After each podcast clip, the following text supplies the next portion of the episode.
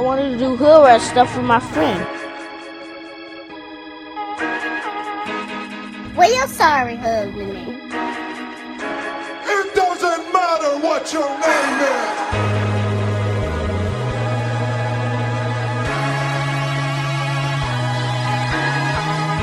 Uh, uh, uh,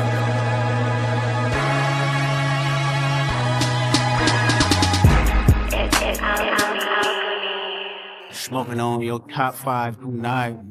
Friday, November 5th, episode 125 of The Hezzy, brought to you by basketballgods.net. Let's start in LA.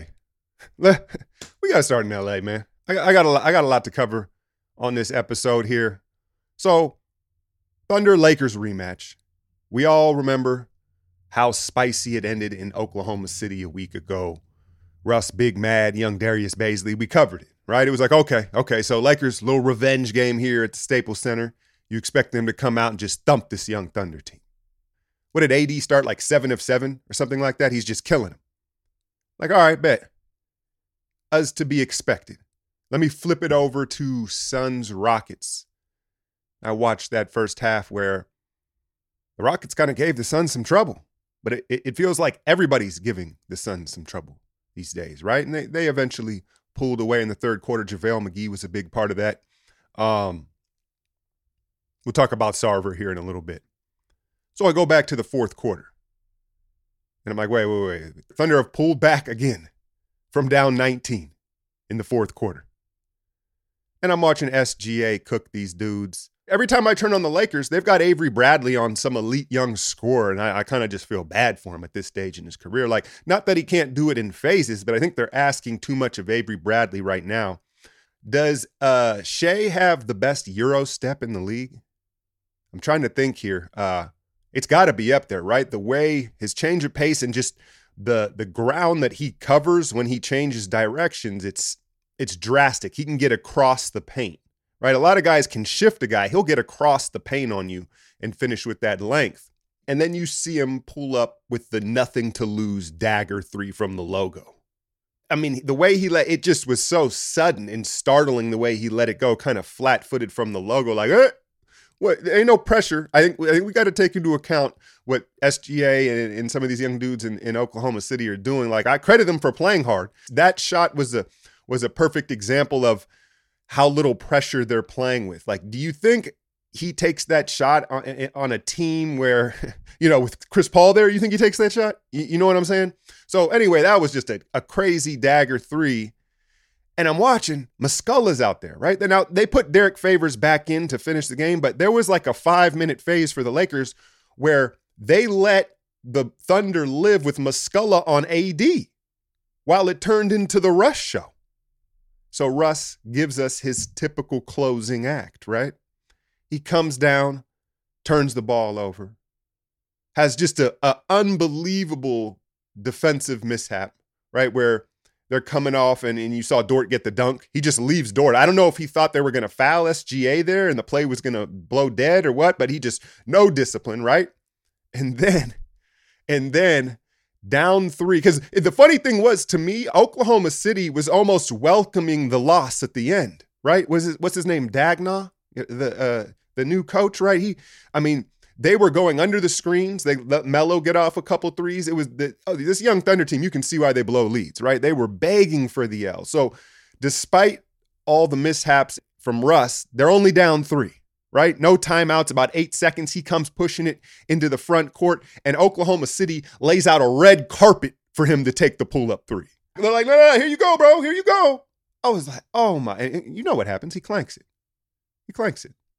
I seriously question if Oklahoma City, at least the coach, wanted to win the game. You don't foul there. I guess, hey, they won anyway. But some of their decision making late in that game, it made you feel like, well, they wanted to hang and make the point that they could hang and then take that L. They're collecting L's. But it's the Lakers that take an L again against this Thunder team. The same thing. Down 19, they come back and do it on their home floor, man. It's a bad look, man like, like my guy on Twitter's asking me, "You gonna kill Russ?" Like, man, I have some empathy for Russ right now. Look, I've my very first video I believe on YouTube was a Russell Westbrook video. I've brought it up. It's like numbers, the numbers lie or something like that. those that watch the game and understand the game know this is who he's been, man. And Russell Westbrook, I respect him as a man, as a family man. I respect that he stands in who he is, right? Like he is who he is and he owns it. So, despite the wacky outfits in the super low basketball IQ, I respect who he is as a man. And what Russell Westbrook is, is one of the greatest athletes that has ever played in the NBA. But now that he's aging, it's just going to end ugly, right? He hasn't built up the skill level to age gracefully. And the reason I say I have empathy is because of the situation. He comes home to Los Angeles and it looks like he's really going to ruin their chances here. You know what I mean? And Laker fans, I'd give it till the All Star break before they fully turn on him.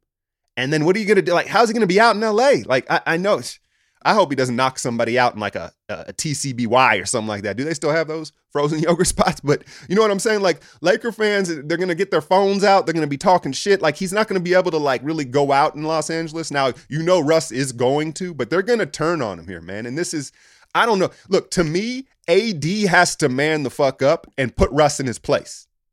LeBron was out with his abdominal strain. I don't know, man. He's on the bench celebrating and standing. He wasn't acting like someone who had an abdominal strain. So I don't know what that's about.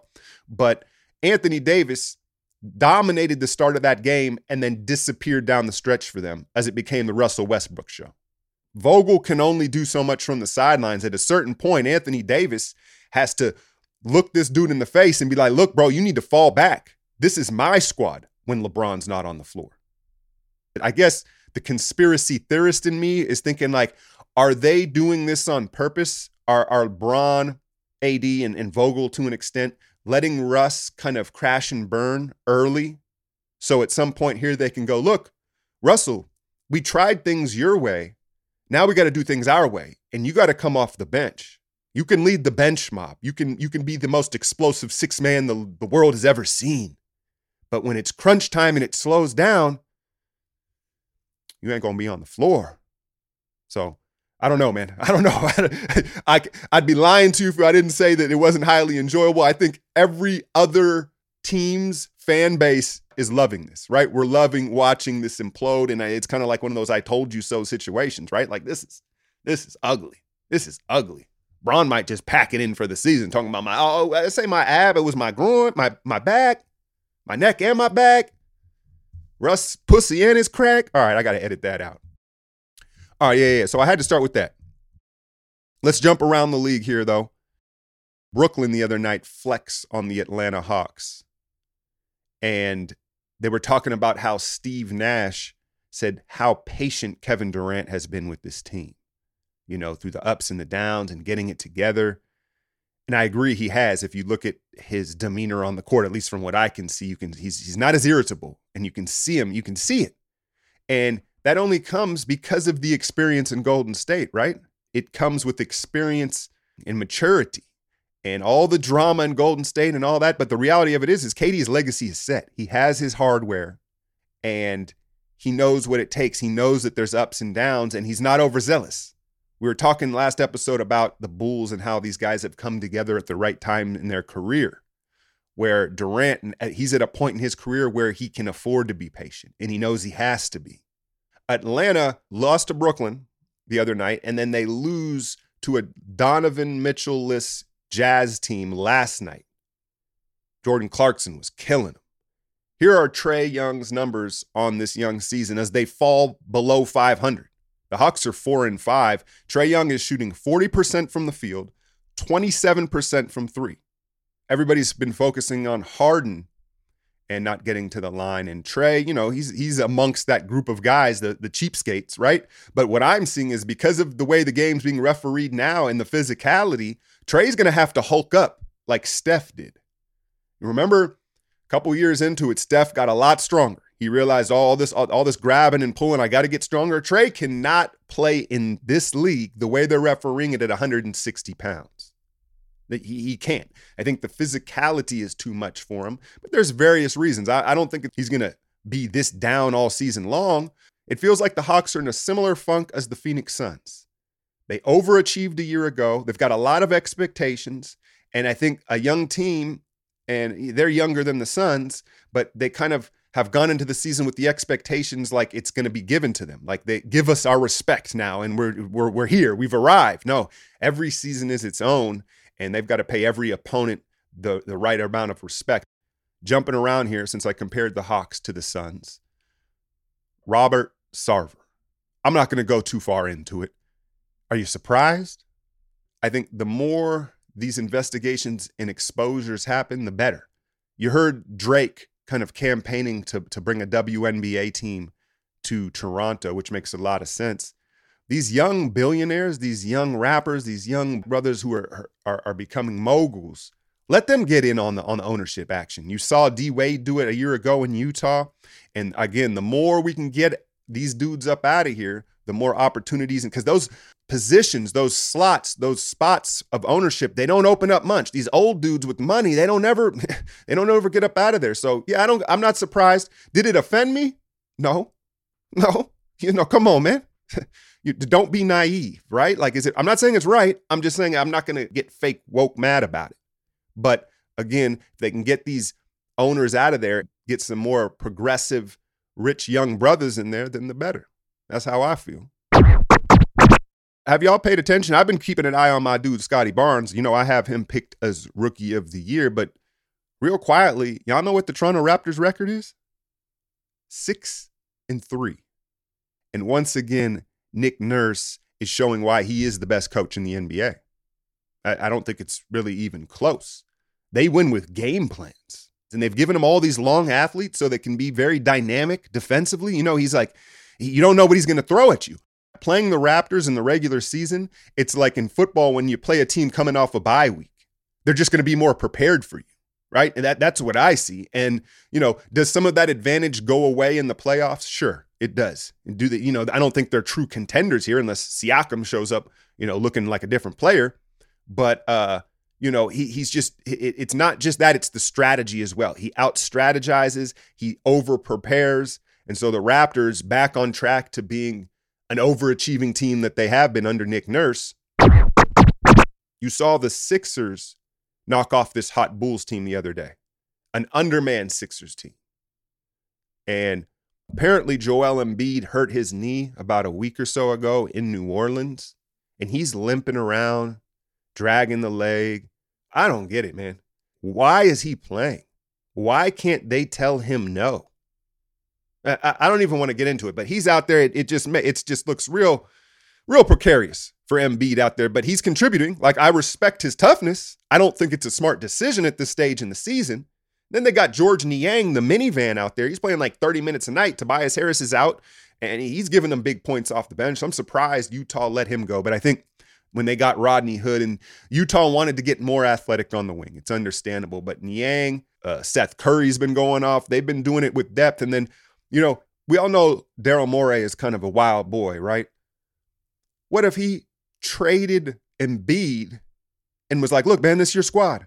We just traded Embiid for some shooters. My bad. This your squad. Because I just the the longevity of Embiid, you know, for instance, I know y'all gonna get wound up over this one, but what if they traded Embiid to Golden State for Clay and Wiseman? You trade Seth and Embiid for Wiseman and Clay. So they bring back Clay, pure shooter. He's still going to do what he do. Works for Ben, right? And then young Wiseman at the center spot who stretches the floor as well. He doesn't have to stay in the paint for Ben Simmons. And then Golden State go real hard for another championship or two. Anyway, anyway, that I, I know that I know that's not going to happen. I know that's not going to happen. But um, what I was getting at is if you look at the Sixers roster, they could quickly pivot and kind of tear it down because they already have young players in place. Tyrese Maxey is emerging as a starting point guard, float god. I really like Paul Reed. I did to Paul. I thought that was a steal in the second round. He's playing for them. You got Thybulle. The Shake Milton's only like 24, 25 years old. Not that, not that they have a superstar young piece, but if they were to pivot out of this Embiid, obviously the Simmons, right, and, and get a bunch of young players, they could all of a sudden have a super nice young nucleus. So you know, 76ers, it just feels like they're kind of bandaged up and they're kind of glued together right now. They're kind of stuck together, but it feels like it's going to fall apart here pretty soon for them, just with the health and everything. It, it, it, looks tough. It looks tough for them as currently constructed. I did enjoy watching Andre Drummond in his true role as a backup. Right, Drummond is is a perfect role, backup Embiid, and I think it was kind of smart of him to sign there, understanding like, yo, Embiid, how many games is he going to play? And so he's out there, you know, doing what he do, and uh, I'm tough on Drummond. He's not a complete bum. Well, he's kind of a bum. He's kind of a bum. All right, let's get to this Warriors Hornets game. When was it? Wednesday night. And you look at the Warriors now, everybody is jumping back on the bandwagon. I think they're ranked number one in defense. I said it in the breakdown. Go check it out on the Patreon. Their defense kind of reminds me of that. Is it the 2000, was it the 18 Rockets? Where they just are really good at closing out on the threes. They're repping it, they're teaching it, and they have the personnel to do it. And so they just run you off the three point line super well. And the emergence of Gary Payton II in that game. What are we calling him, y'all? Young Glove, the Mitten, the Body Bag, Alcatraz, GP2. You can take your choice. Either way, the dude's averaging like a steal a minute. And the irony is, it was Kelly Oubre revenge game. He got offered. He didn't just get offered, he got baptized by Gary Payton at the rim. I know y'all saw it. And Gary Payton is playing the Kelly Oubre role better than Kelly at what, 130th the price when you take the tax into the equation? People were upset about the Avery Bradley decision, and it looks like they they made the right choice. GP2 is super dynamic. I was concerned watching him in summer league. I was concerned with his kind of guard skills, and my guy pointed it out. he's like, "Look, Gary Payton's not a guard, really, right? He guards guards, but offensively, he's a forward. He's very good in the dunker spot. You don't see a guy that size that comfortable in the dunker spot. He has floaters, he has touch. Obviously, he can finish above the rim. He's got timing. And so, you know, I mean, you add Gary Payton to this rotation if he's going to be this, if if GP is going to be this, it's like farting in water, man, right? It, it changes everything. All right, I'm, I, you can see I'm up today. I'm uh, why why wouldn't I be excited about this squad, man? It's been a while. It's been a while, right? We've been down and now we up. I think we got to give credit to the organization. Are they once again light years ahead? And I, I use that phrase jokingly, right? But it seems like they have recalibrated and kind of righted the course. A lot of people the last two years were questioning the organization because let's face it, a lot of it was luck initially. If you look down the timeline of how the dynasty became, right? You're like, oh, okay, well, they they damn near traded Steph for Amar'e Stoudemire. They luck I won't say lucked into Clay, but Clay was there at 11, right?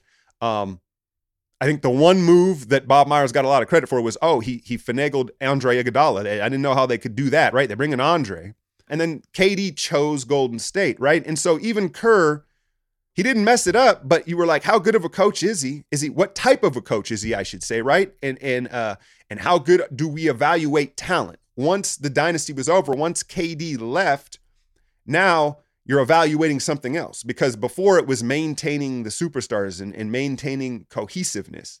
And then all of a sudden it was like, can they develop young players? Can Kerr be a coachy coach? Can he coach games when, you know, when you don't have a talent advantage?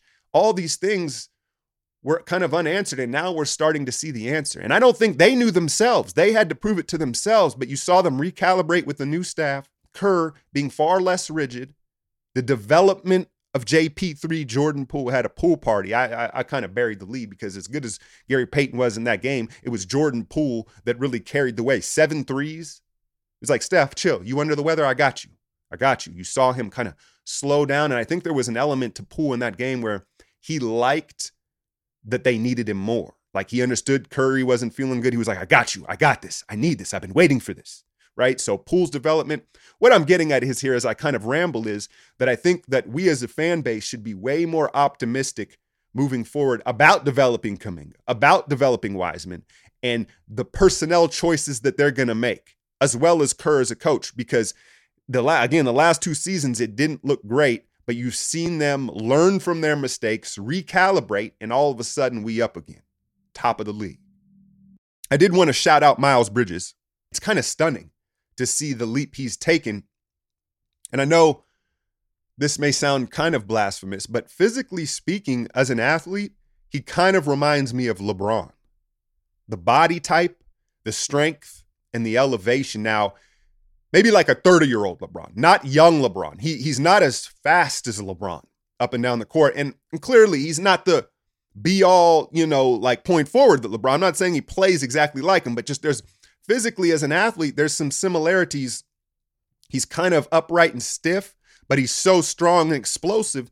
He doesn't really have to beat you. If he just gets you on the hip or on the shoulder, boom, he can bump you off, he can elevate, and then he's got touch. The shot looks pure, man. Now, I, I think the question is is Miles Bridges going to get a max? And how I would evaluate that is obviously the season has to play out, but can he close games? Can he be a closer? He's a 25 point game scorer. I think the new physicality rules have benefited him, but can he be a closer? That's the separator. And if he can close out games, he couldn't do it for them the other night as, as, as the Warriors pulled away, right? I think Gordon Hayward's still kind of in that role. That will be the question, but um, very impressed. Very impressed with Miles Bridges taking that step I've had some of y'all ask, hey man, make the Hezi longer. I'll try when I can, but part of the concept of the Hezi is it being efficient listening. You, you notice there's no ads. I'm not telling you about walking my dog. I'm not no small talk. We're getting right to the action. And so it's sped up, it's condensed. But this is a little longer one here. So the Celtics, the Celtics drama, they had the players only meeting. You know, Smart calls out Brown and Tatum. They take a trip down to Florida. They handle the young Orlando Magic. And then last night, or I should say yesterday afternoon here on the West Coast, they take out the Heat. And look, I don't want to be the I told you so guy, but what I say about this Heat roster and their durability, Kyle Lowry sprains his ankle on, I believe it was Duncan Robinson trying to take a charge. Kyle Lowry sprained his ankle on someone trying to take a charge. Anyway, Boston kind of dominated the game. It was it's hard to gauge. It was kind of like, did Miami come out flat? I think it was a little bit of both, right? But you've already seen Udoka adjust the lineups. Nesmith, big game. Romeo Langford, big game. You, they've got to play. There's more energy to the young guys. So the young guys played and contributed. Um, but there were a lot of casualties of war in that game. Jaylen Brown hurt his hamstring. Uh, obviously, Lowry sprained his ankle. I feel like someone else went out of that game. Um, but I was watching Jaylen Brown in the third quarter, man, before he went out damn, he's selfish, man. He is a selfish player. The more I watch him, like he, it, it almost felt like he was icing out uh, Langford for about a five minute phase in that third quarter where there were four or five times where he could have just swung the ball an extra time or dropped a pass off as he got downhill and created a shot for someone else and he just forced shots up. He just jacked shots up. And so, yeah, I don't know. I think that if you're Boston, you got to feel better about the effort, obviously the two wins, but I think the core root of the problem is still there with Jaylen and, and then Tatum struggling, man. Tatum, I don't think Tatum scored till the fourth quarter, late in the third quarter. And talking about these rules and the physicality, Jayson Tatum's going to have to adjust his game. It's going to force him to learn to play bully ball, use that big frame with the physicality here because his little finesse dancing pretty game, it, it's not working for him here early. But yeah, Jaylen Brown, man, damn. I like him. I'm, I'm a Jaylen Brown fan, but bro, bro is greedy out there.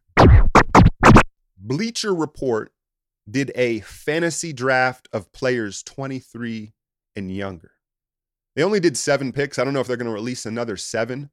Here goes the draft. Number one pick, Luka. Number two, Tatum. Number three, Zion. Number four, Ja.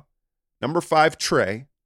Number six, Jaren Jackson Jr and number seven, SGA.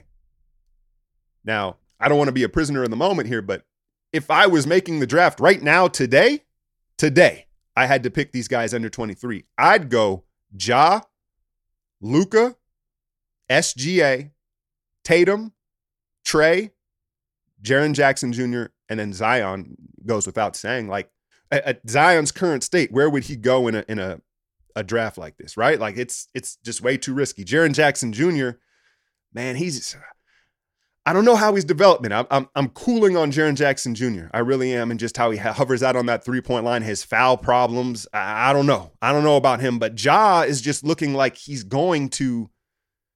Again, prisoner of the moment, maybe the way the season started, but Ja, his the his ability the thing, the difference, you say, all right, I like Luka's size, Luka's this, that, right? But like Ja Tell me if I'm wrong here. He elevates his teammates more than Luka. Ja's teammates look like they're having more fun. It looks like it's more fun to play with Ja. Right? The pace, the just the the excitement, the charisma. And he's taking the step. He's figuring out the, the three-point game. So I got Ja there. I think SGA was way too low on that. And uh yeah, we talked about Trae, but yeah, that's how I'd go with that list. That's how I'd go with that list. All right, let me wrap this up here. Before I do, I got a question from my guy 40 on Twitter. He asked me, does Alex Caruso embody the quote, living up to your potential more than any other NBA player? And, and he says, I mean that as a total compliment. My question to you, Alk, what players are the other end of that spectrum squandering their talent? To me, Caruso is an overachiever, right? Like I think he's maximized his talent. Man, the Lakers, they they messed that up. I, I know Horton Tucker is the sexier player, the younger guy, but anyway, um, I do definitely think that there is an archetype. There is a type over the years of player that tends to not live up to their potential. And it's the hybrid kind of big forward who wants to play like a guard. You can go back to Derrick Coleman. And, and it's, it's subjective because you say, well, Derrick Coleman, what he probably made two or three All Star games, like he was still a star player, but his potential, Derrick Coleman, right? Let's go to Lamar Odom. Again, he won a championship for the Lakers. He was a six man of the year. Did he win that one time, right? But his potential could have been so much more, right? I'll bring it home to the Warriors. Anthony Randolph. How about Sacramento? Marvin Bagley. I'd even throw in Brandon Ingram at this point. If you want to talk about living up to the potential, it seems as though the archetype of a, of a long forward who kind of wants to play on the perimeter, a lot of those guys, it never comes to fruition for them. This UFC card is great. I'm not even gonna hold you. Usually, I'll try to uh, stream. I'll try to find a stream of the of the pay per views. Right, this one I'll, I'll, probably just cop. Probably just cop because this is a good one here, man. Um, two title fight rematches with just great storyline. Colby Covington, Thug Rose Namajunas versus Weili Zhang. I hope I said her name right. And then you got just the banger and Michael Chandler and Justin Gaethje, right? So Kamaru Usman, look, it, it's hard to bet against the black GSP. However, that being said, it's the thing about this card that's so great is again, you've got these fights and there's no heavy favorite. It could really, I, I wouldn't feel comfortable betting on any of these fights. Let me preference that, but it'd be hard to bet against Usman, right? Um, the way I see him losing would be if, you know, he ate a bad leg kick, knee couldn't plant off the leg or something like that. Kobe, he might, he's going to have to chop his leg down. That would be my game plan is is take away his lead leg. You got you got to do something to compromise Usman. If he's healthy throughout the fight, he's probably going to win the fight. That's my pick. Maybe like a third, fourth round TKO. For Thug Rose, I've said this so many times. I have a hard time placing my faith in in in Rose because I think she's mentally weak, man. You know, she's so talented as a striker. You know who she kind of reminds me of is Anderson Silva because she's just a sniper right? At any second, she can end the fight with some sort of dynamic strike. And she's, excuse me, and she's very accurate. But the way you watch how Pat Barry has to build her up and the way she speaks, and I just, every fight going in, I just don't trust her psyche. I think the longer the fight goes on, the more of an advantage Weili will have. And I think that she's going to break her spirit eventually. I think she's going to survive you know, she's not going to get caught with something wild. And then as it goes on, you're going to see her physicality, strength, and mental toughness win the fight. So I got the title exchanging hands back to Weili in that one. And then Chandler Gaethje, I can't call it. Who could call it? I'll go Justin just because I think his chin is stronger at this point. It's going to be a barn burner, it's going to be a brawl, then I think Gaethje will will be able to eat more punches and survive. So I got him winning that. But I'm not really pulling for anyone in this card. There's not someone that I that I hate. Even Kobe, it, it's an act, y'all. Like, don't get trolled by Kobe. He's not that guy. And so um, I don't I don't have any vested interest in one person winning. I just want to see explosive finishes. Pause. This is the Hezi, brought to you by basketballgods.net. I'm out, y'all.